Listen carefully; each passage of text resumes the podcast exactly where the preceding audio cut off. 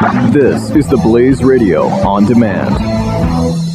2017 is going to be a volatile economic year. We may see politicians throughout the world attempting to control central bank policies. Several renowned financial analysts have warned that political interference in central bank policies may mean our economic misses of inflation and growth targets. Gold is an international currency that can't be issued or controlled by governments. If you don't have the only hard currency that has outlasted every politician and every failed idea of governments for centuries, you need to speak to Goldline right now and learn how easy it is to add gold to your portfolio or IRA. Now is the time to diversify your financial portfolio by adding gold. Call 1 800 913 Gold. Buying real gold is easy and fast at Goldline. And you're going to be happy that you finally made the call. 1 800 913 4653. Goldline also offers price protection against short term market fluctuations on qualifying purchases. So buy with confidence. Read Goldline's important risk information and find out if buying gold is right for you. Call Goldline 1 800 913 4653.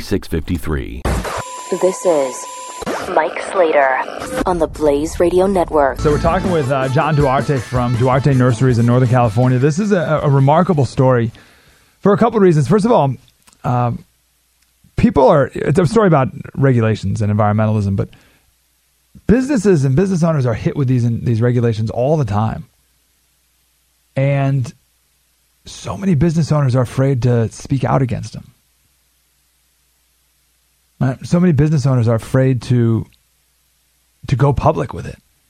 They don't want to rock the boat anymore, and they just get taken for a ride time and time and time again. And that's why I'm so grateful that that Duarte and the Duarte family uh, has decided not to take this line down, and they're going to fight it, even if it means costing them a lot more money.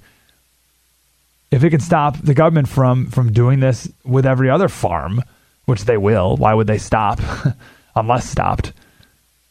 And and I'm really grateful that uh, that John, you are are speaking out against this.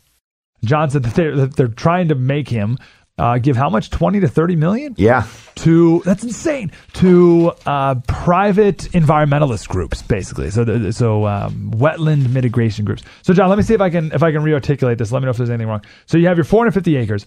About 22 acres of that splattered around the whole area right there are these pools of of water. You show me a picture though, like I don't see water in them though. No, right? don't, don't picture water in the wetlands. Don't that that's the first thing you got to get Okay. past here. So what are This they? is dry grassland with a few low spots where water pools and puddles after the rainstorm for a couple weeks. So if it rains, you know, in California here it rains, you know, December, January, February, March, April a little bit.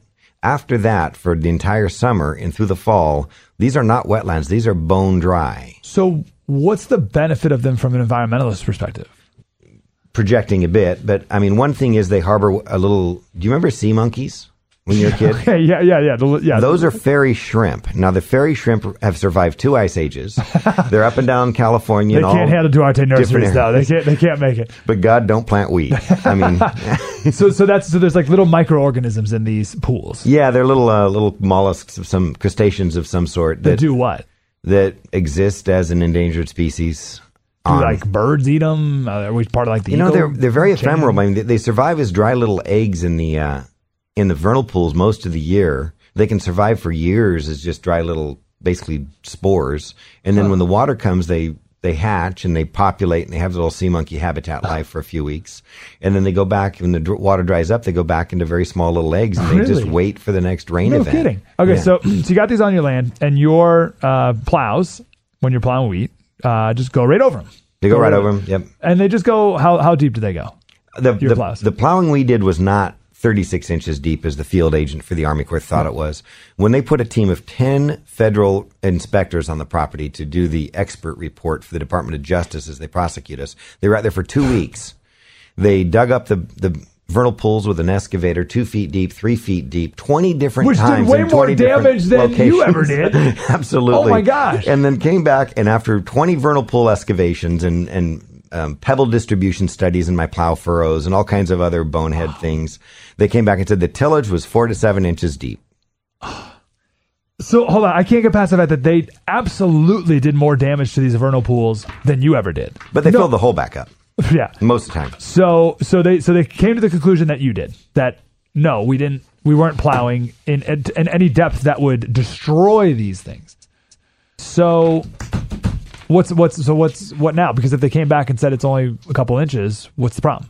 Uh, We don't know. Aren't you, read this? Listen, listen to this. Here, here is their um, a quote from the Department of Justice expert report after putting a dozen guys out there for or a dozen people out there for two weeks. How could, first, uh, I'm sorry, I couldn't get past the expense of the taxpayer for that. Right? Like, there's nothing else going on in the Department of Justice's world that they had to send how many people?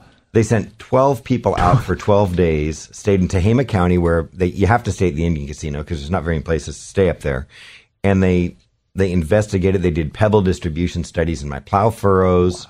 They mapped, in fact, they mapped and proved that all the vernal pools, they have a previous mapping from 1994 and another one from 2012. And they're all there. In 2014, they 16, they did another mapping and proved that all of the vernal pools are exactly where they were in 1994 and Okay, so 2012. case closed. What's the problem? It's not cl- closed yet. You've got to listen to their narrative All right, let's hear it.